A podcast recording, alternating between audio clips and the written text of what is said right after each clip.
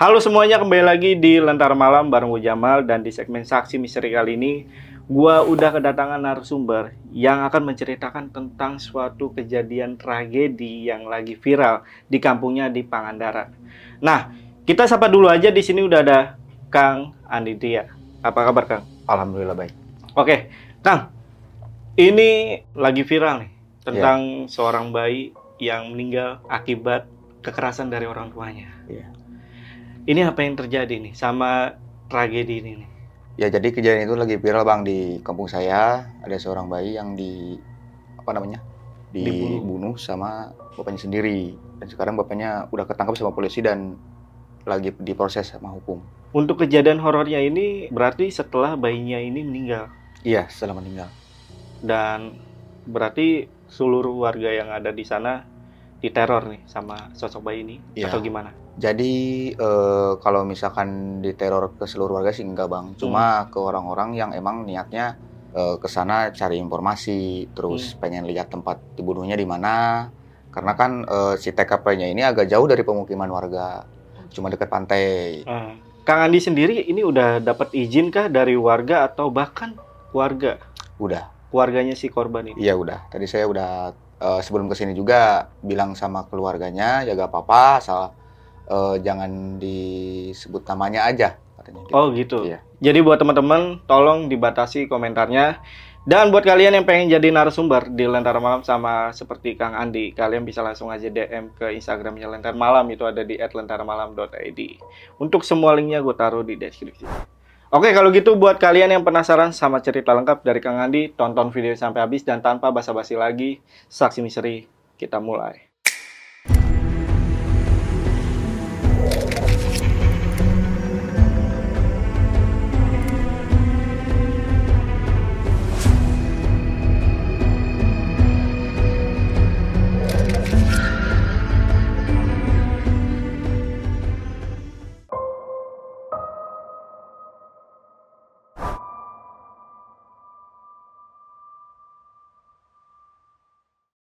Jadi pertama itu si suami istri itu kan punya bayi Hmm. cowok umur 8 bulan. Setelah mungkin ada trouble di rumah tangganya atau sama mertuanya lah, dia minggat dari rumahnya ke saung yang emang posisinya jauh dari warga. Saung Hmm. balong tambak udang punya teman saya. Oke. Itu si Raka. Nah, di saung itu posisinya gak ada lampu, sama gak ada eh, air bersih lah, karena bekas tambak dulu. Nah, yang lebih buat saya anak itu, si bapaknya ini tidak ada pemberitahuan dulu ke keluarga atau minta tolong sama siapalah gitu buat makan, buat eh, cari kerjaan ataupun ya namanya seorang bapak ke anak kayak gimana lah Hmm. gitu yang bikin bener-bener enak itu jadi si bayinya itu selama empat hari lebih lah atau sekitar ya empat hari lima hari itu dikasih minum sama air bekas dari tambak Ini bayinya berapa bulan? 8 bulan. 8 bulan. 8 bulan. Mandi di sana di bekas tambak. Dikasih air minum dari bekas tambak. Terus di saungnya itu gak ada pencahayaan sama sekali gak ada listrik. Jadi ya bayi juga kena nyamuk kena serangga gitu. Bahkan sebelumnya kata tetangganya gitu kan cerita dulu ke saya pernah sempat sampai di apa ya ditelentarin di, di saung gitu bang. Si Di bayinya iya sebelum sendiri gitu? iya sampai dis, hampir disemutin gitu dulu itu. Kemudian dianterin lah sama si tetangga ini diobrolin gitu. Jangan kayak gitu kalau ke anak kasihan. Kan maaf ya ini eh, si istrinya kan rada-rada kurang ya bang ya. Agak sedikit kalau misalkan ini gangguan mental. Kalau suaminya sih normal-normal aja kalau suaminya nah kemudian eh, setelah empat hari beberapa hari itu meng- eh, ditanya dulu sama warga yang di sana yang suka kerja naik kelapa itu Hmm. ditanya KTP emang ada KTP-nya warga sana gitu deket lah dari rumahnya nah terus sekitar berapa hari kemudian itu ya mungkin karena si bayinya itu rewel nangis terus pusing lah ini si pelakunya gitu Hmm. Ya udah langsung di apa namanya dipukul? Sampai meninggal Gak tahu itu kan eh, katanya sih eh, antara meninggal sama enggak kemudian dibungkus sama sarung merah dikuburin deket saung itu nguburinnya juga nggak nggak dalam badan dalam sih bang cuma 100 sentian lah dari tanah itu nguburin si bayinya ini ah. Nah, kemudian setelah berapa hari dari sana, si istrinya ini minta tolong ke warga satu hari setelah dibunuh itu. Kan ah, namanya orang gangguan mental ya bang ya, minta tolong ke warga ya gak digubris gitu, ada yang percaya ada yang enggak. Hmm. Terus ditanya, minta ambulan kata si istrinya ini. Buat buat apa kata warga? Katanya buat bawa anak saya Hmm. mati meninggal dipukul sama suaminya. Oh, tapi istrinya jujur pada saat itu. Iya. ya? Karena ngeliat Nalu, juga. iya, naluri, naluri ke ibunya itu masih ada lah Oh, gitu. Nah, terus warga kan ambigu nih antara percaya sama enggak, Hmm. gitu kan. Namanya orang gangguan mental lah ya. Pas ngomong kayak gitu ya udah disusulin aja sama dua orang. Ayo sebelah mana? Dimakaminnya, dikuburnya gitu. Hmm. Ternyata ada. Digali sama warga, bener ada itu di sana jasad eh, bayi umur 8 bulan laki-laki meninggal di sana gitu dikubur. pada saat itu pelaku udah kabur apa belum? Udah kabur. Udah kabur. udah kabur. Cuma gak berani keluar dari eh, area Kabupaten Pangandaran. Oh. Karena semua warga, semua masyarakat, masyarakat itu benar-benar gedek sama dia. Benar-benar benci lah. Intinya eh, setega itu ke bayi Iya, gitu. iya. Oh, pelaku ketangkep pas berapa hari, Kang? Se- seminggu lah bang, seminggu. Iya. Seminggu setelah ketangkep itu juga apa namanya nggak terlalu nggak di nggak kena sama warga. Untung kenanya sama polisi. Kalau misalkan sama warga, aduh, udah sama kali nasibnya lebih parah kali Hmm, sama hmm. balas dendam lah. Iya, dikubur juga itu. Pasti itu mah. Soalnya sempat ada sayembara, sempat ada apa namanya keterlibatan orang-orang besar lah buat nemuin, nemuin ini pelaku gitu. Hmm. Saking ya hati nurani masyarakat Kabupaten Pangandaran lihat kasus kayak gini ke bayi kan Iya, iya. langsung panas gitu. Pasti, pasti. Tega banget ya. Benar-benar tega sih bang.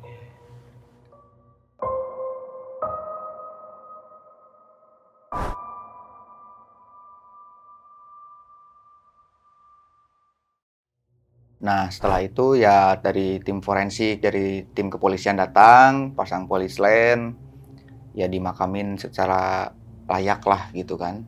Udah habis itu, nah baru kejadiannya setelah tiga hari.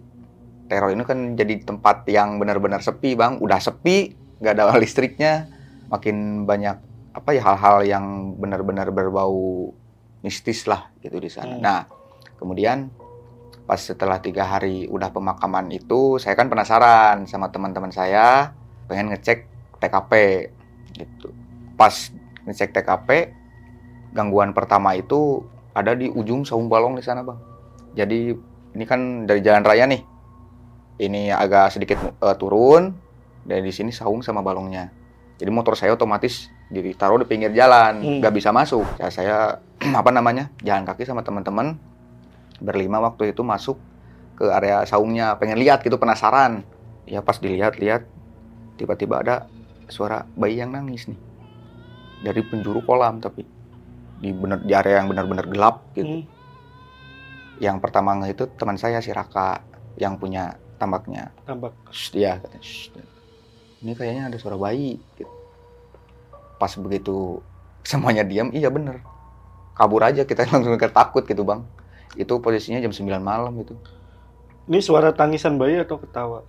tangisan Tangis. tangisan tangisan bayi keluar langsung ya kita kan posisinya jauh ya kan dari pinggir jalan gitu nah si ada si Jamil ini yang lihat gitu katanya selewat di ujung ya di ujung penglihatannya gitu lihat bayi yang lagi apa namanya duduk gitu yang lagi duduk Hmm, hmm. di saungnya ini itu juga saya agak sedikit terenyuh sih bang kasihan juga Iya, kan iya. mungkin itu bukan arwah si bayinya tapi mungkin jin yang Betul. itulah yang menyerupai si bayinya. So, lari kabur. Langsung minta tolong ke orang yang lewat. gitu ditanya kan kenapa lari-lari. Bisa dijelasin. Penasaran nih yang si naik motor ayo bareng ke sana. Pas naik bareng ke sana ada lagi Bang suaranya. Hah? Makin deket. Serius makin deket. Hah. ini di deket TKP si bayi langsung itu benar-benar suara bayi yang kenceng wah wah wah kayak gitu langsung lari semua takut Iya, iya. balik lagi lah Itu baru tiga hari tuh ya setelah baru tiga hari kejadian ya. iya Berarti masih ada garis polisi gitu? masih ada polisinya Masih ada. masih ada setelah empat hari dan lima hari baru dicopot itu kalau nggak salah Oke. setelah pelakunya kena Nah, abis tiga hari dari kejadian Akang nih kejadian horornya, ada lagi Kang. ada lagi jadi tukang naik kelapa tukang naik kelapa itu jadi eh, tetangga saya kebetulan Oke. Rumahnya beda tiga rumah dari rumah saya gitu di Parigi. Lagi cerita cerita di depan katanya dia datang datang itu eh, apa keringat dingin bang. Ceritanya lah kenapa. Jadi abis digangguin. Nah dia kan naik kelapa itu deket eh, tambak itulah deket saung balongnya itu. Naik pas naik dia lihat ada ada suara bayi di bawah pas naik kelapa itu. Lihat ke bawah ada ada bayi. Ya dia langsung turun aja ke bawah gitu kan. Takut bayi orang takut bayi siapa. Dia gak ngeh ada bekas ini gitu ada pembunuhan. Pas dia turun ke bawah udah nggak ada. Hilang itu. hilang. Ya mungkin dia halu lah atau gimana. Langsung dia naik lagi ke atas. Pas naik ke atas dia lihat lagi ke bawah ada suara itu sama bayinya. Dia nyampe di dua setengah jam gak turun dari kelapanya itu Bang. Dua setengah jam. dua setengah jam saking takutnya. Jadi eh, muka jadi apa ya namanya? Kayak gak hilang-hilang. Jadi tetap aja di sana. Dia lihat masih ada. Ditungguin. Berarti pas di tengah-tengah dia udah naik lagi, dia Iya. baru ngeh. Mm, kalau ini bayi bukan bayi sembarangan gitu ya. iya. Langsung ke bawah lihat. Ya dua sampai dua setengah jam ya mungkin takut dia bang. Heeh. gitu kan. Terus dia pas di, di atas inget oh ternyata ada bekas ada kasus pembunuhan Iya, kemarin-kemarin iya. baru. Ternyata si Mang ini si Mang Sukib ini eh, apa namanya sebelum pembunuhan ini sebelum ada kejadian pembunuhan ini dia sempat mau ngasih makanan. Ke bayi itu. iya. Karena kasihan. Karena lagi keluar atau lagi apa atau udah dibunuh atau gimana nggak tahu ya. Jadi kok di saungnya nggak ada siapa-siapa? Ya udah makanannya takut basi kan takut dibawa hewan Hmm. kayak anjing kayak atau kucing lah. Dibawa lagi lah sama dia gitu, makanannya. Jadi dia sempat buat ngasih Hmm. gitu. Jadi kepikirannya ke dia ke sana. Udah dua setengah jam itu udah mau maghrib dia baru turun berani. Itu juga langsung lari. Motornya ditinggal. Apa peralatan dia kerja juga ditinggal. Lari tuh ke rumah saya dan cerita kayak Gitu. Yang paling ini sih ke rumah si Raka yang kau punya tambaknya ini loh Hmm. Nah, jadi si Raka ini piknik lah sama keluarganya, sama mama, bapaknya, sama kakaknya. Nah, kan rumahnya itu dempetan banget bang sama tetangganya. Pas dia nitipin rumah gitu kan, sampai satu dua hari, si tetangganya ini nelpon, Bu, ini di dalam rumah ada bayi siapa ya? Gitu. Loh, saya gak punya bayi, saya lagi di Jakarta belum pulang. Hmm. Oh kira udah pulang. Mungkin suara bayi tetangga yang lain katanya gitu. Enggak ini su- su- sumber suaranya dari rumah ibu. Wah masa? Iya pas begitu dua hari setelah telepon itu dia pulang bang. Pulang penasaran kan. Hmm. Dia gak langsung sampai ke rumahnya. Kata si Raka. Man diam aja dulu di sini di rumah si Bibi katanya. Nanti kalau misalkan ada suara tangisan bayi, kita mending jangan nginep di rumah aja, nginep aja dulu di sini di tetangga. Ternyata iya bener ditungguin jam 9 itu ada suara bayi bang di rumah si Raka ini. Tapi dari arah dapur. Wah, wah, ken- kenceng. Hmm. Pindah lagi suaranya. Hmm. Jadi suara ta- ketawa. Ah, ah, kayak gitulah ketawa bayi. Nah, bergidik dong semuanya gitu kan. Iya. iya. Karena jelas banget saksi di sana juga banyak gitu. Pas begitu mau disaturin ke rumah, jangan kata bapaknya ya udah kita tunggu aja dulu di sini. Jam setengah 12 malam itu mereka masih pada bangun bang, masih cerita-cerita gitu. Hmm. Dia pindah suaranya ke mana bang? Ke atas sini di plafon. Hah?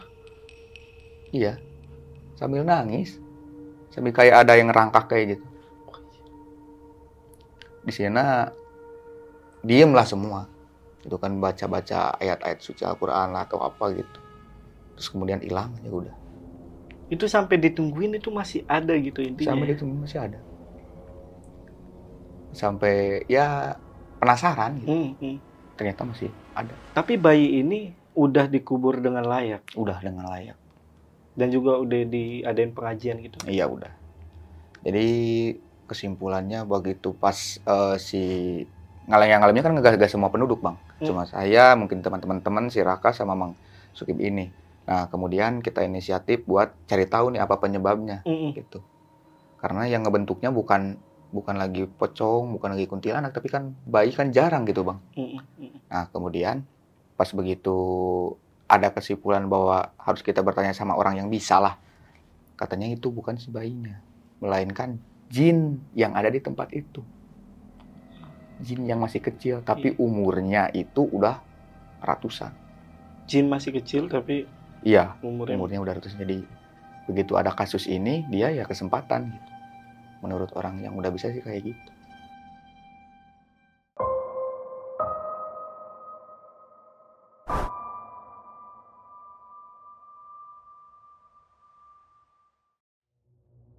Oke Kang, ada lagi gak kejadian horor dari warga sekitar lagi?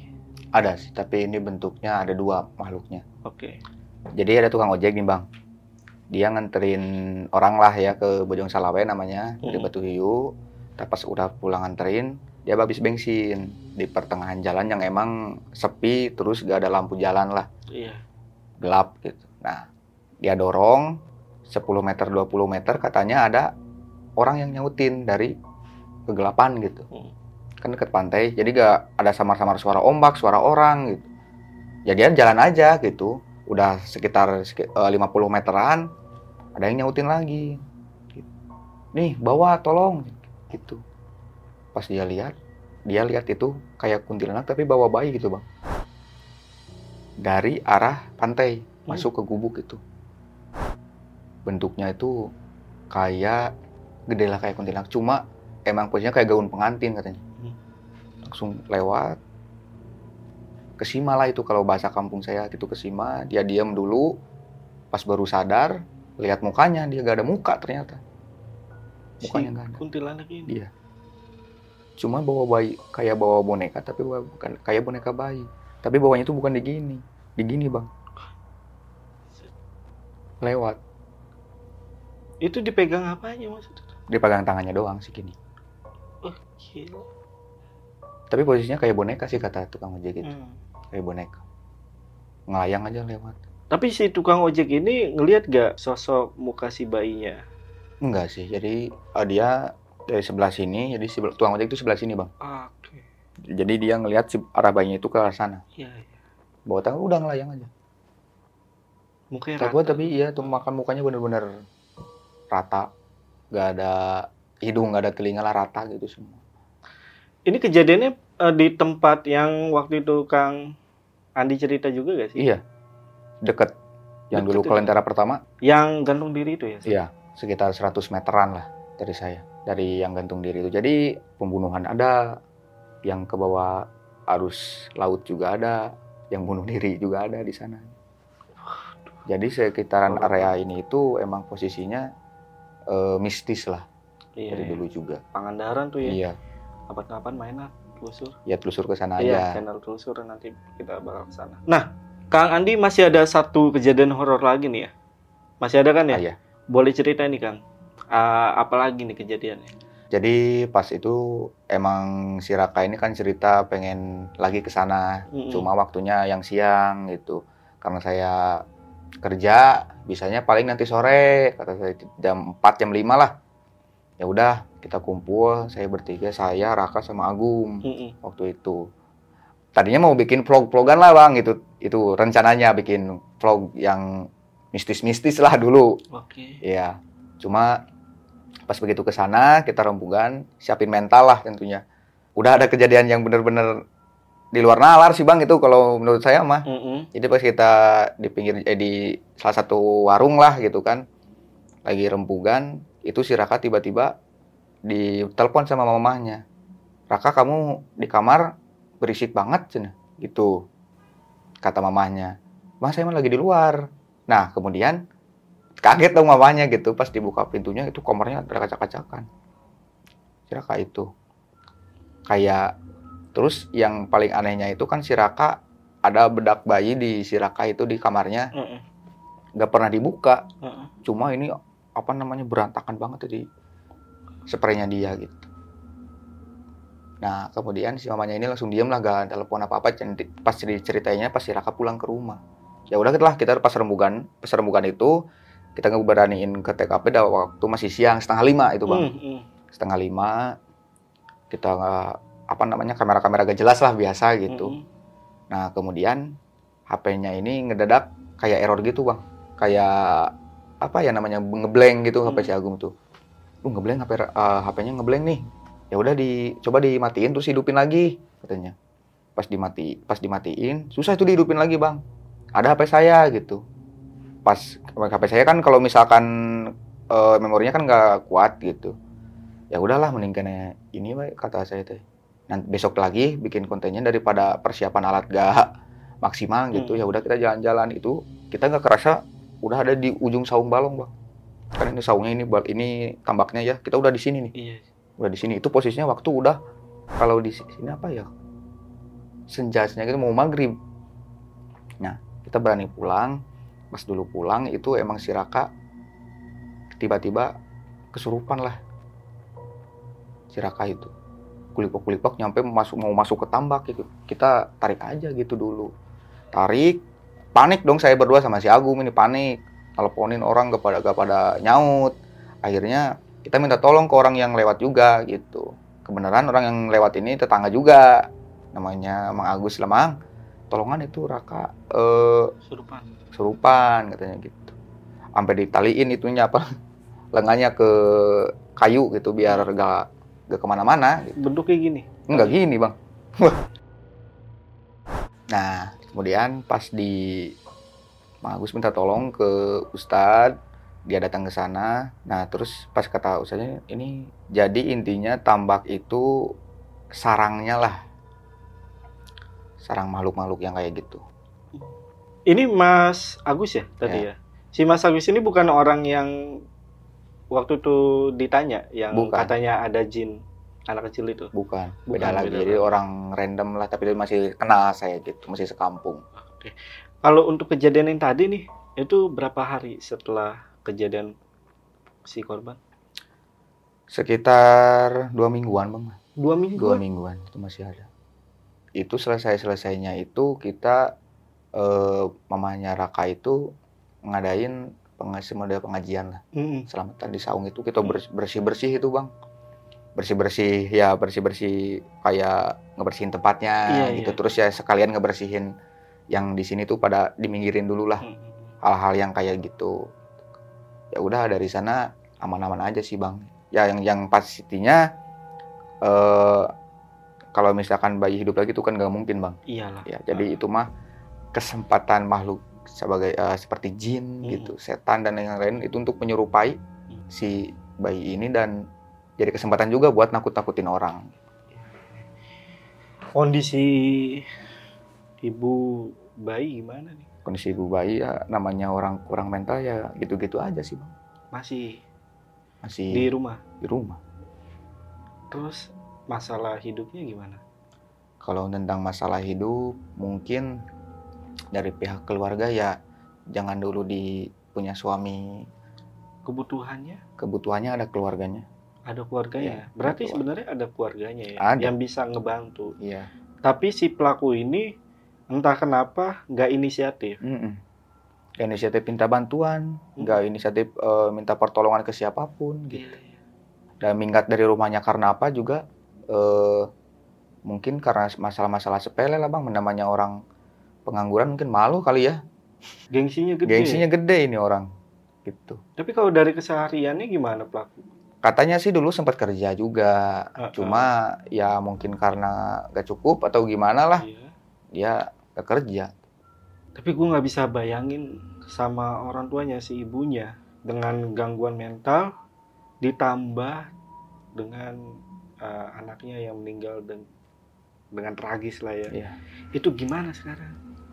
Maksud itu apakah tambah gangguan mentalnya itu tambah menjadi-jadi atau gimana? enggak sih bang jadi Enggak. kita jauhin aja ke eh, saya kan in- eh, bilang lah ke tetangganya jauhin aja dari orang-orang yang emang suka nanya kuma kamu pikirannya Hmm. gimana sih gitu Ah iya iya tepat tuh tepat. ya tepat. kita jauhin dulu jadi jadi ada masa tenang dulu Iya betul tepat. nanti kalau udah eh, ini baru ya kalau misalkan ditanya juga nggak bakalan nyambung sih bang nggak ter- terlalu nyambung tapi dia pas begitu kejadian dia lapor ke Iya. warga itu Hmm. dia benar-benar naluri ibu yang keluar Iya. lihat Nalurinya anaknya. masih Iya. ada ya. soalnya begitu dia eh, si pelaku ini membuat si bayi ini meninggal itu di pangkuan dia Wah gila. gila nggak tuh bang yang bikin gedeknya itu loh Sorry, ini bayangan gue ya. Kemungkinan ini bayi masih digendong tapi iya dipukulin sama ayahnya. Iya. Dan posisinya itu lagi nangis. Ibarat gini bang, abang gak minum aja satu hari, Heeh, pasti eh, apa namanya nangis. nangis kan? Iya pasti Wah, maksud itu ya pasti. dehidrasi lah. Ah, deh. Apalagi ini bayi yang baru umur 8 bulan, terus dikasih minumnya juga minum yang gak layak, ya pantas lah nangis gitu kan. Sedangkan bayi kan butuh nutrisi yang benar-benar bagus. Heeh. lagi digendong sama istrinya dia nangis terus kan pusing lah kita gak tahu kenapa Puk, puk. dipukulin sampai sekarat lah atau gimana jadi langsung dikuburin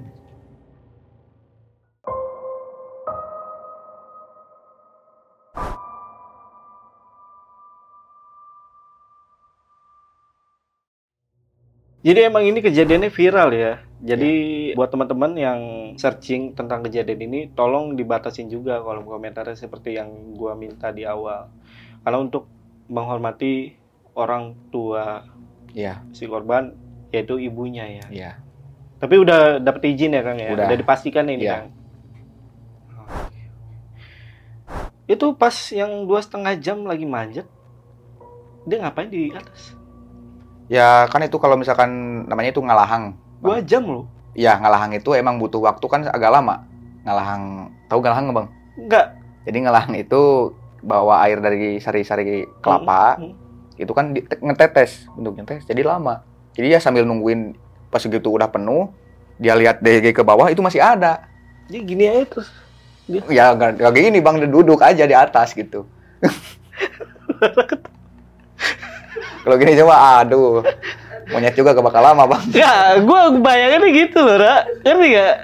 kalau gini Iya sih, gue bilang duduknya di mana? Iya kan? jadi Bingung kelapa gak itu kan kayak gini bang jadi Ah, ah. eh, kelapanya itu udah di apa namanya dirombak Oh. atasnya jadi ada buat eh, duduknya Nggak gitu. ngomong, Akang. Makanya saya pikiran dia begini dua jam. Takutan gitu kan. Maksudnya kuat sekali dua jam begini. kayak si kayak Tom and Jerry ya Heeh. Berarti di sana tuh masih ada itu ya, ibaratnya yang mencari pekerjaan dari situ ya. iya Ah, pertanyaan terakhir nih, Kang. Kang Andi kan warga sana ya. hmm, Sempat mendokumentasikan. cepet Sempat. Berarti ada dokumentasinya. dokumentasi si ininya apa namanya TKP. Ya TKP-nya sama si pelaku yang udah ketangkep itu ada bang Oh, ada. ada Wah, itu pasti ditampilin tuh. Iya. Iya, si pelakunya. tampilin aja bang biar malu lah Iya, benar. Usah disensor lah. Tapi setelah diadain pengajian dan bersih-bersih itu udah nggak ada lagi ya. ya udah lagi jadi alhamdulillah lah ya jadi peringatan untuk kita semua juga jangan mengasumsikan bahwa korban yang meninggal itu dia adalah korban Iya, iya. jadi hantu enggak gitu Mm. jadi itu jin yang benar-benar ngerupai Betul. eh, bentukannya kayak Iya. iya. Jin yang memanfaatkan Keadaan. kondisi Ya, di situ. benar. Betul. Ah, seru nih kalau channel telusur ke sana sepertinya ya. Wah. Ya, Raya. Ditambah ke itu ya, kayaknya serem juga ya. Sama, gue tuh penasaran yang jadi Kang Andi ini pernah cerita juga sebelumnya yang tentang ada orang yang tak dikenal ya Kang, Mm-mm. yang meninggal di sana tuh di tempat wisata ya. Betul ya? Iya. Nanti kita coba sekalian deh eh, Iya. tim telusur untuk ke sana. jaraknya dekat kok bang Jaraknya dekat. Deket. Kang Andi temenin ya oke siap dan kemungkinan jadi narasumber juga. oke Kang Andi nggak apa-apa ya? iya Oke siap. Nanti kita kasih tahu produser si John, Arya John.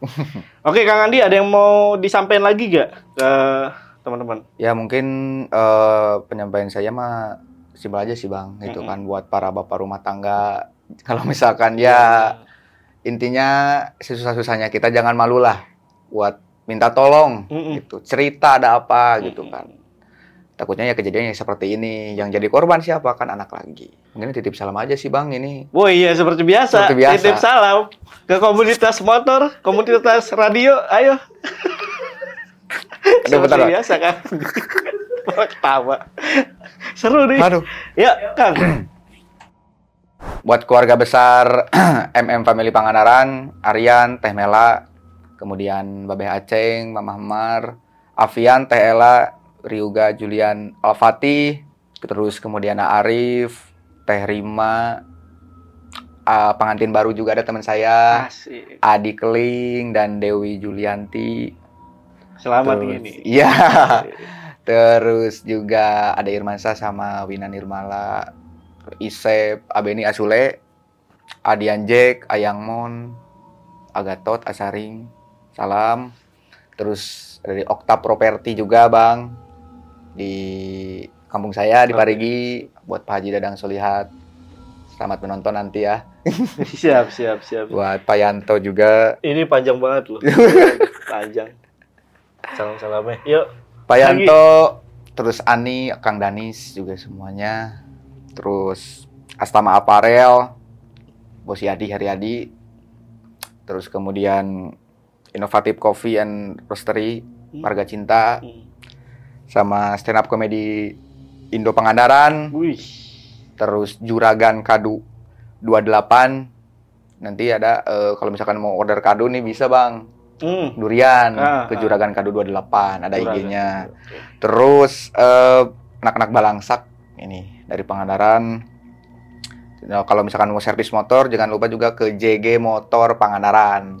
Siap, siap. Keluarga Bapak Mantri, Atang Parigi, Asena, eh, sama De Adit.